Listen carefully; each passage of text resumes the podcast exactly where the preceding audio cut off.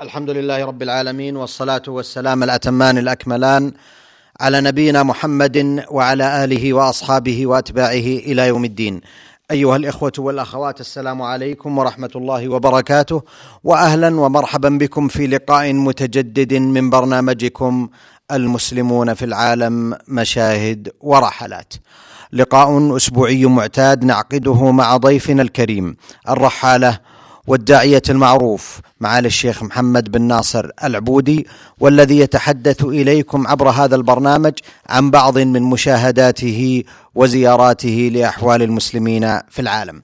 معالي الشيخ محمد في مطلع هذا اللقاء باسم مستمعي ومستمعات إذاعة القرآن الكريم يسرني أن أرحب بكم وأشكر لكم هذا التواصل المبارك.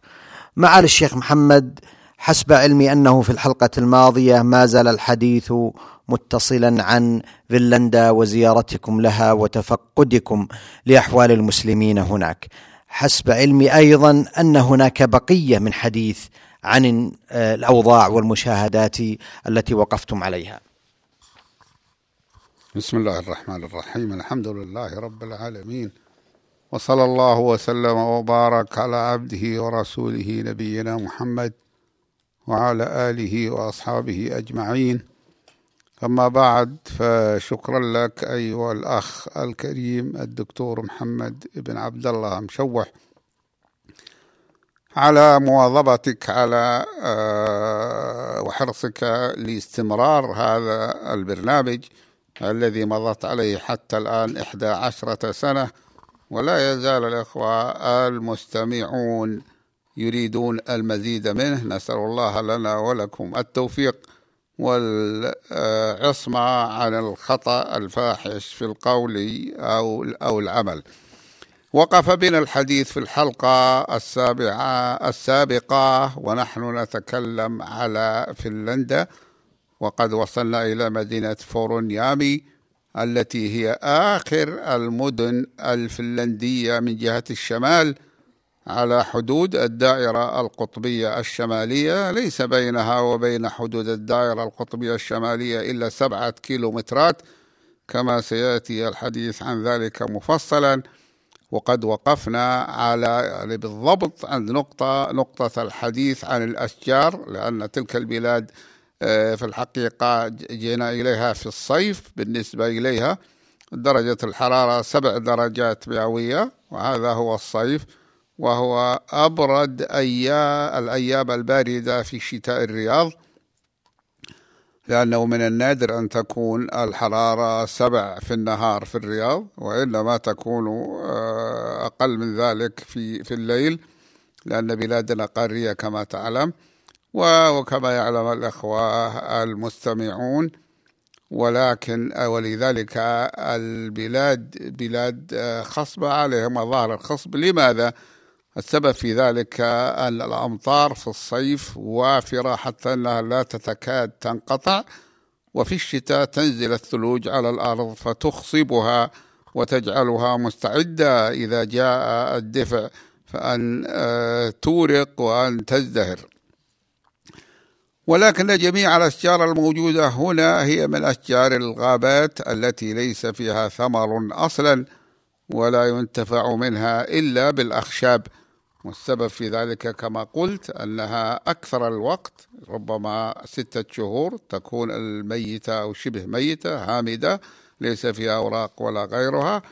كما أما أشجار الفاكهة فإنها لا توجد مطلقا هناك وإنما يستوردونها من شمال من جنوب البلاد ويستوردونها من البلدان الأخرى. ولكنهم ينتفعون غاية الانتفاع من الأشجار للأخشاب. الأخشاب أولا ينتفعون منها باستخراج الورق منها وثانيا صناعات الأخشاب كالأثاث وغيره وثالثا يصدرون الأخشاب للخارج ورابعا يربحون من ذلك لأنهم لا يخسرون عليها شيئا. هذه الأشجار الطبيعية التي تنبت بقدرة الله سبحانه وتعالى ولا تحتاج إلى أي عناية. فهي, فهي, فهي من هذه الناحية ثروة بالنسبة إليهم ولديهم ثروات طبيعية أعطاهم الله سبحانه وتعالى ولكن لا أدري هل شكروها. الله أعلم في ذلك. أما الأمطار فإنها تكون متواصلة كما قلت في الصيف. لذلك يخضر كل نبت بل ويزدهر. أما الشتاء فإن الثلج متواصل أيضا ولا يقتصر سقوط الثلج على آه، لا يقتصر سقوط الثلج على وقت الشتاء على فصل الشتاء الذي هو ثلاثة شهور بمعنى ربع السنة. وإنما يسقط أيضا في جزء من الخريف الذي هو قريب من الشتاء يعني قبل دخول الشتاء. وكذلك يسقط أيضا في أول فصل الربيع الذي يأتي بعد الشتاء في بلاد في البلاد المعتدلة. وقد عجب الإخوة معنا من هذا البرد في الشتاء وقال أحدهم إن سببه أن الشمس تبدو بعيدة في السماء فيه. فقلت إن بعد الأرض عن الشمس لا يختلف في الشتاء عنه في الصيف ولو كان الأمر لبعدها عن الشمس فقط لكان شتاء شمالها هو لما كان شتاء شمالها هو صيف جنوبها وبالعكس. يعني فصل الشتاء في جنوب الأرض يكون هو فصل الصيف في شمالها وبالعكس. ولو كانت الأرض لو كانت تبعد وتقترب عن الشمس وهذا أمر لا لا يكون يعني ليس واقعا. لكن لو فرضنا أنها تبعد لكانت كان الشتاء واحدا في جميع الأرض. ولكان الصيف وهو الحر واحدا في جميع الأرض ولكن الشتاء يكون في في الشتاء في شمال الأرض بحين يكون الصيف في الجنوب والصيف إذا حل في جنوب الأرض فإن الشتاء يحل في شمالها. وإنما سبب ذلك لابد الإنسان يسأل إذا ما السبب سبب الصيف والشتاء سبب ذلك المواجهة لأشعة الشمس وليس بعد الشمس عن الأرض أو العكس. فالبلاد الشمالية مثل هذه البلاد الفنلندية تكون في مواجهة أشعة الشمس في الصيف أي في صيفهم ولا تواجهها في الشتاء نتيجة لميل محور الأرض. وإنما يكون جنوب الأرض مواجها لأشعة الشمس في شتاء هذه البلاد فيكون الفصل فيه هو فصل الصيف وهذا أمر معروف لكن لا بد من شرحه لبعض الناس. سألت الإخوة عن شعب نادر يسمى شعب اللاب معروف بأنه من سكان هذه المناطق القطبية الباردة يعجب المرء من كيفية استطاعتهم العيش فيه. وبخاصة في القديم عندما كانت وسائل مكافحة البرد بدائية محدودة وهم شعب متميز بخصال ومظاهر جسدية خاصة تميزه عن بقية سكان فنلندا الذين هم من ذوي المظهر الأوروبي لأن الطائفة العظمى منهم من أصول أوروبية وثمة قلة منهم من أصول آسيوية. وصلوا إلى فنلندا في عصور سابقة من وسط آسيا أو من بلاد آه، التركستان شرقي التركستان تسمى الآن التركستان.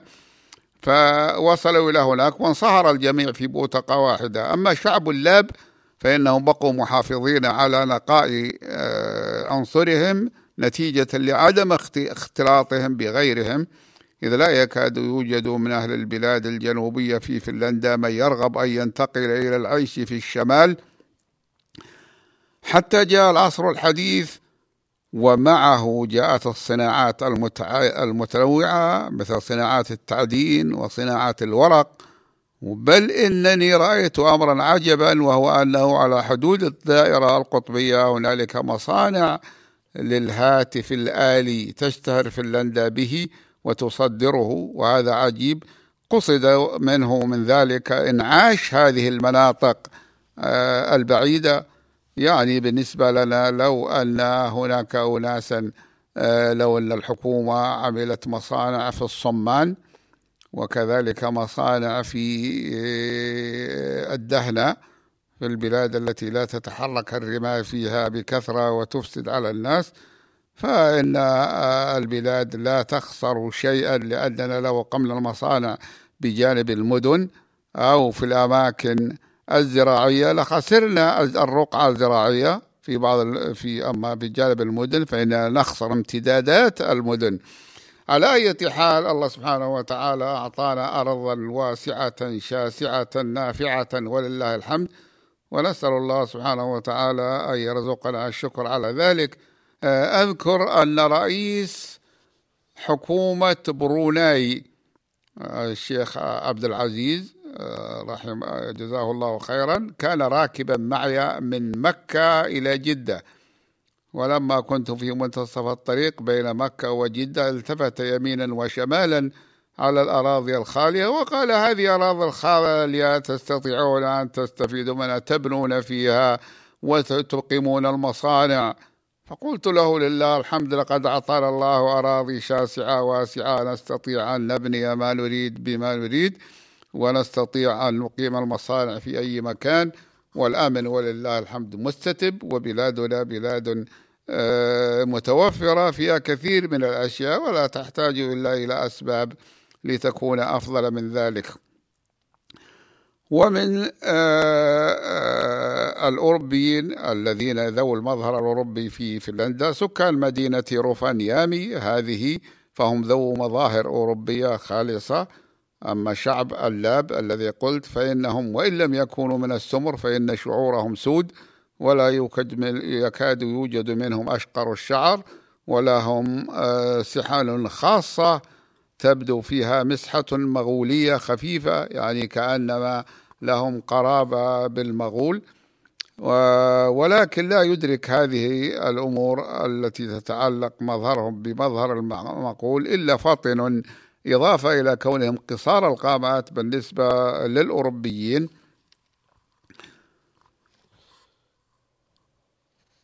ومدينة فروفانيامي هي في الحقيقة آه، مدينة سياحية. ومنها جهة الشمال تبتدي بلاد اللاب يسمونها لاب لاند يعني بلاد اللاب أو منطقة اللاب في شمال آه، فنلندا. أما آه، روفانيامي فإنها مدينة سياحية سوف يأتي ذكر ذلك مفصلا. وتستقبل مئات الآلاف من السياح كل عام وبخاصة في أوائل أيام الصيف وفي أواخر شهر يوليو إذ يأتي إليها السياح من مسافات بعيدة من أنحاء العالم ليروا الشمس التي لا تغرب أو شمس نصف الليل على حد تعبير بعضهم. فرأيت في دعاياتهم أن الإنسان هنا يرى شمس نصف الليل. لم يقولوا شمس الليل وإنما نصف الليل لأنها تبقى إذا كانت موجودة في نصف الليل فمعنى أنها لن تغيب. هذا شيء واضح لأن إذا لم تغب في نصف الليل متى تغيب؟ لأنه يحيي الفجر يأتي أيضا آه، مبكرا فلا يبقى ليل. والناس يأتون إلى هنا ليروا الشمس التي لا تغرب على كذلك يأتون هذا في أيام محدودة. لذلك يأتون في الصيف بعد ذلك من أجل أن يشاهدوا المنطقة التي هي داخل القارة القطبية ويطلعوا على آه، نباتها وعلى أشجارها وعلى تكوينها. وإذا توغل الذاهب منهم شمالا لمسافة قصيرة رأى من طبيعة البلاد عجبا أكثر مما هو في هذه المدينة منها أنه يرى بلاد اللاب الشعب اللاب الأصيل ومنها أنه يرى في مسافة مئة كيلو متر شمالا من اختلاف الليل والنهار ومن دون غروب شمس في الصيف ودون شروقها في الشتاء. يرى أكثر ما يراه من الاختلاف إذا قطع مسافة ألف كيلومتر جهة الجنوب وهي الجهة المعاكسة لجهة الشمال في فنلندا. ذلك بأنه ذلك بأن آه الأرض انحدار الأرض عند حدود الدائرة القطبية يكون شديدا ومحسوسا. يعني ليس كانحدارها في وسط الأرض خط الاستواء أو في الأماكن المعتدلة. هذا أمر معروف ومشاهد. وقد ضربوا مثلا لذلك افتراضيا وهو غريب وهو أننا لو كان لدينا نفترض أن لدينا لوح من مثل ما يستعمله البناؤون من الخشب لقياس ارتفاع السطوح وأرضية المنازل يعني آه، لوح مستقيم. ولكننا هذا اللوح طوله افتراضا عشرة كيلومترات. ووضعنا طرفه على هذه المدينة مدينة فورنيامي وطرفه الآخر من جهة الجنوب. منها لما اختلف الأمر فيه ولبقي على وجه الأرض كما هو. لكن لو عكسنا ذلك ووضعنا طرفه في المدينة وطرفه الثاني من جهة الشمال على المسافة نفسها وهي عشرة كيلومترات مثلا فإننا نرى أن طرف الشمال قد ارتفع فيه هذا اللوح عن مستوى سطح الأرض كثيرا لماذا؟ لأن سطح الأرض ينزل بسرعة في آه، هذه المنطقة القريبة من القطب الشمالي مما يدل ذكره أن هذه المدينة تقع على خط العرض السادس والستين شمالا وهذا خط في الحقيقة بعيد. عدنا من الشاطئ إلى حيث أوقفنا سيارتنا في ضاحية من المدينة فمررنا بمكان مخطط لعبور المشاة مثل الموجود عندنا وفي إنجلترا يعني في إنجلترا يسمونه الزبرة أخذا من اسم حمار الوحش المخطط. الذي اسمه زبرة بالإنجليزية صادف ذلك قدوم سيارة من الشارع فتوقفت. واستمر الأخ محمد الصبار يقول هنا تقول القوانين والتعليمات إن الحق الأول في السير هو للماشي على قدميه لأن البرد يضر به. وإذا إذا وقف بخلاف سائق السيارة الذي يكون في سيارته المدفأة ولا يضيره التأخر في انتظار عبور الماشي. وهذا قد يصدق عليه قياسا حالنا في فصل الصيف الشديد الحرارة تحت الشمس اللاهبة فإن سائق السيارة يكون مع يكون في سيارته في ظل وقد أكثر آه، وفي أكثر الأحيان تكون مكيفة بخلاف السائر على قدميه الذي تصهره الشمس وقد يلقى يلفحه السموم فالقياس أن يكون له حق أفضلية المرور قبل راكب السيارة. على ذكر السيارة وليس المراد بذلك إلغاء إشارات المرور ولكن نلاحظ أنه بعض السائقين إذا رأى شخصا يريد أن يقطع الشارع وبينه وبينه مسافات طويلة يسرع بسيارته يعني حتى آه، يستسير وقبل ما يصل هذا الراكب المفروض يلاحظ ذلك لأن الماشي على قدميه له حق. وعلى ذكر السيارات وما تقدم قبل هنيهة من انتظام سير القطارات فأذكر ذكر الإخوة هنا أن آخر خط للقطار الفنلندي يقع على مسافة ثمانين كيلومترا شمال مدينة روفانيامي وبعد ذلك تقف القطارات عن السير المنتظم لأن العمارة والسكان بعدها قليل كما تقدم وربما لا يوجدون في بعض الأماكن في الشتاء. ومن الأشياء الطريفة هنا, هنا ما ذكروه وكرروه. من الأشياء اللطيفة هنا ما ذكروه وكرروه من كون اللحوم أرخص عندهم من الخضرات لأن الماشية في هذه البلاد كثيرة وأعلافها متوفرة. حتى آخر فنلندا في الجنوب بخلاف الخضرات التي هي قليلة ولا تنمو هنا أصلا وإنما تكون في جنوب البلاد وهي مكلفة لماذا؟ لأنها لا تزدهر أو لا تثمر إلا داخل بيوت محمية وهذا أمر مكلف لأنه معروف يحتاج إلى تدفئة فمثلا الطماطم أو البندورة لا يمكن أن توجد في فنلندا إلا محمية. إذا حميت تكون داخل بيوت زجاجية وتكون داخل تدفئة مضبوطة لا تزيد ولا تنقص وهذا هذه هذا يحتاج إلى خبراء يلاحظونها وكل هذه تكون نفقات على آه، إجرتها. ثم قررنا بأن نزور الدائرة القطبية القريبة وتبدأ حدود الدائرة القطبية على بعد سبعة كيلومترات من مدينة فورم آه، من مدينة من المدينة التي نحن فيها ولكننا ذاهبون شمالا منها إلى خط العرض 66 ونصف درجة وهذا شمال بعد خط الاستواء. حالما تركنا المدينة صرنا نسير في ريف أخضر يبدو كما لو كان منسقا والواقع أن ما فيه من أبنية وطرق هو منسق بالفعل. ثم وصلنا إلى حد الدائرة القطبية الشمالية عليه لافتة كتب عليها اسمه باللغة الفنلندية نابا بيري وباللغة الإنجليزية آركيتك سيركل. أي فآركيتكس معناها قطبية وسيركل معناها دائرة. وقال الأخ محمد صبار في هذا المكان قرية للسياح لا تغرب الشمس عنها في الصيف لمدة تقرب من الشهرين والأرض تنحدر بسرعة إلى جهة القطب وقد عدوا قرية هذه القرية قرية كاملة المرافق وغير المرافق للسياح داخل الدائرة القطبية. من أجل أن يستمتعوا بقضاء وقت داخل الدائرة القطبية وقد رأيناهم فيها أفواجا بل أمما كثيرة تتبع أدلاء الشركات السياحية لأنه لا بد من دليل يوضح كل شيء وبخاصة أن البلاد لها لغتها الخاصة وإن كانت اللغة الإنجليزية يفهمها المثقفون كلهم أو أكثرهم.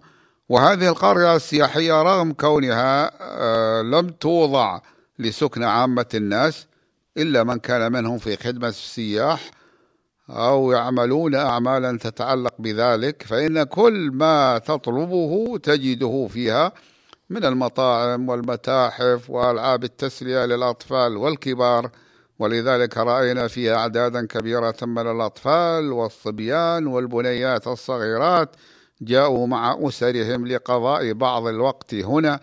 ولكنهم ونحن الآن في فصل الصيف قد ارتدوا الملابس الصوفية وكأنما هم في شتاء أوروبا احتياطا من البرد أن يصيب أطفالهم.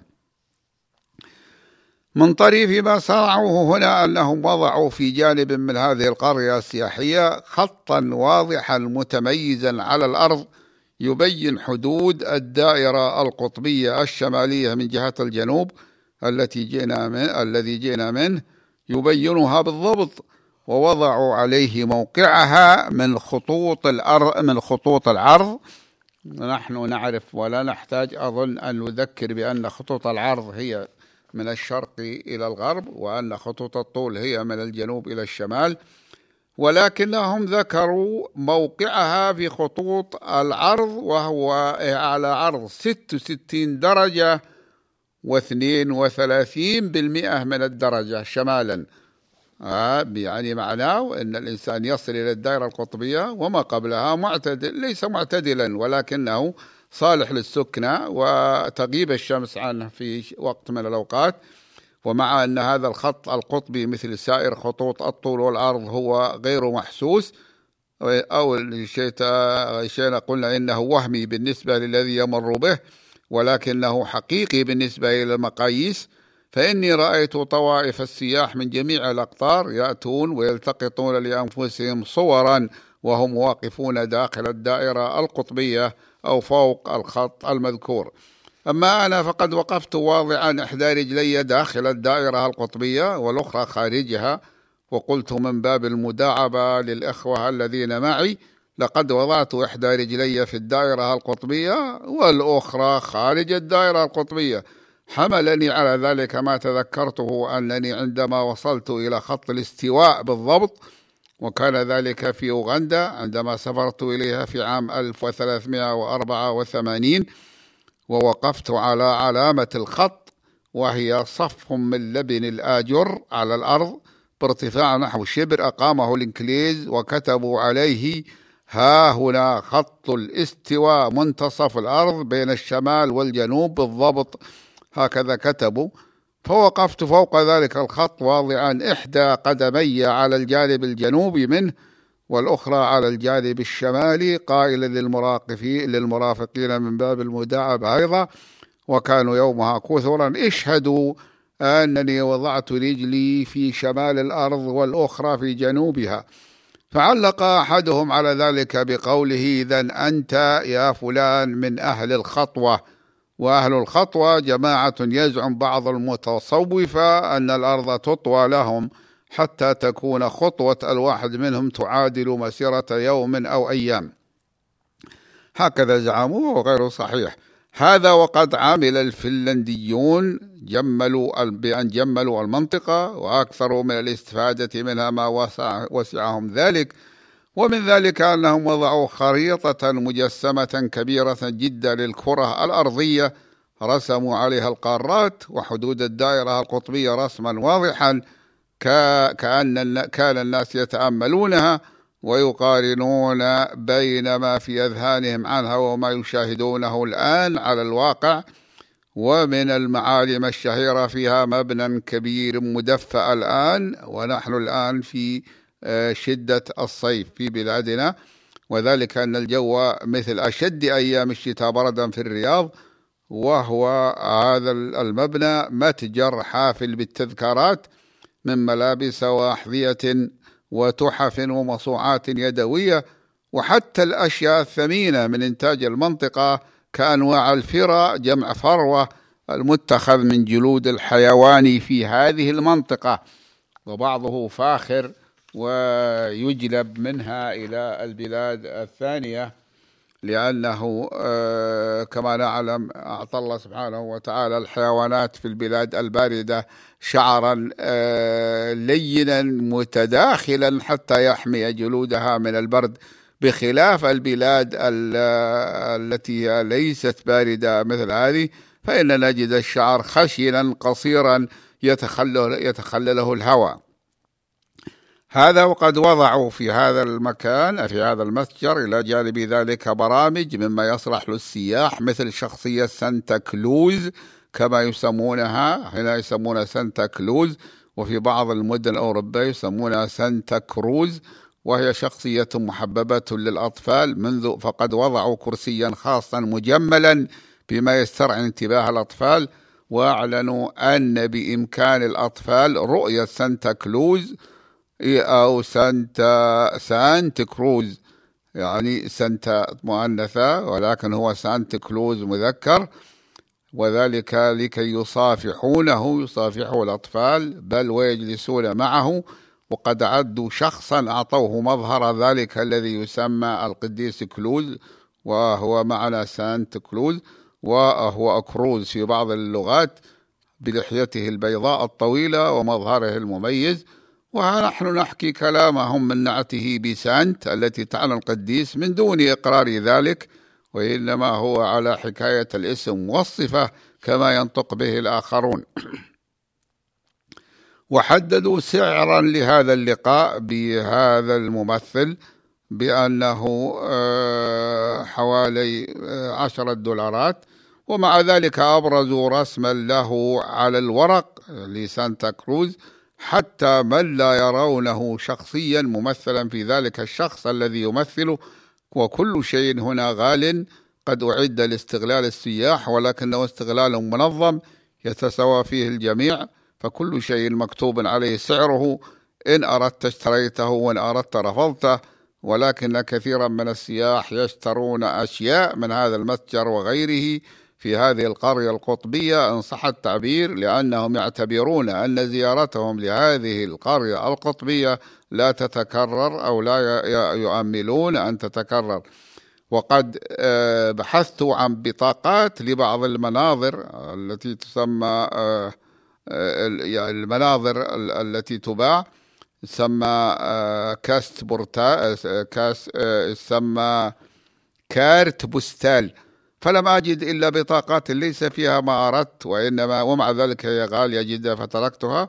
ومن الممكن القول بأن هذه القرية السياحية هي مصدر دخل لأهلها طول العام إلا إذا استحكم الشتاء واشتد البرد وهم يستحقون ذلك لأن الأمن هنا كامل ومستتب والمعاملة الحسنة هي الطابع على الجميع. هذا وقد لاحظت أن معظم السياح هم من ذوي المظهر الأوروبي يليهم في الكثرة ذو المظهر الشرقي الأقصى كاليابانيين ويوجد أفراد عليهم السحنة الهندية وأفراد آخرون عليهم مظهر سكان البلدان العربية أو ما قرب منها. أحسنتم على الشيخ محمد. في ختام هذا اللقاء أتوجه بالشكر الجزيل بعد شكر الله سبحانه وتعالى إلى ضيفنا الكريم معالي الشيخ محمد بن ناصر العبودي الرحالة والداعية المعروف والذي كان يتحدث إليكم عن إحدى زياراته لأحوال المسلمين في العالم. نلقاكم أيها الإخوة والأخوات على خير في مثل هذا اليوم من الأسبوع القادم. وهذه تحية من محدثكم محمد بن عبد الله مشوح والسلام عليكم ورحمة الله وبركاته.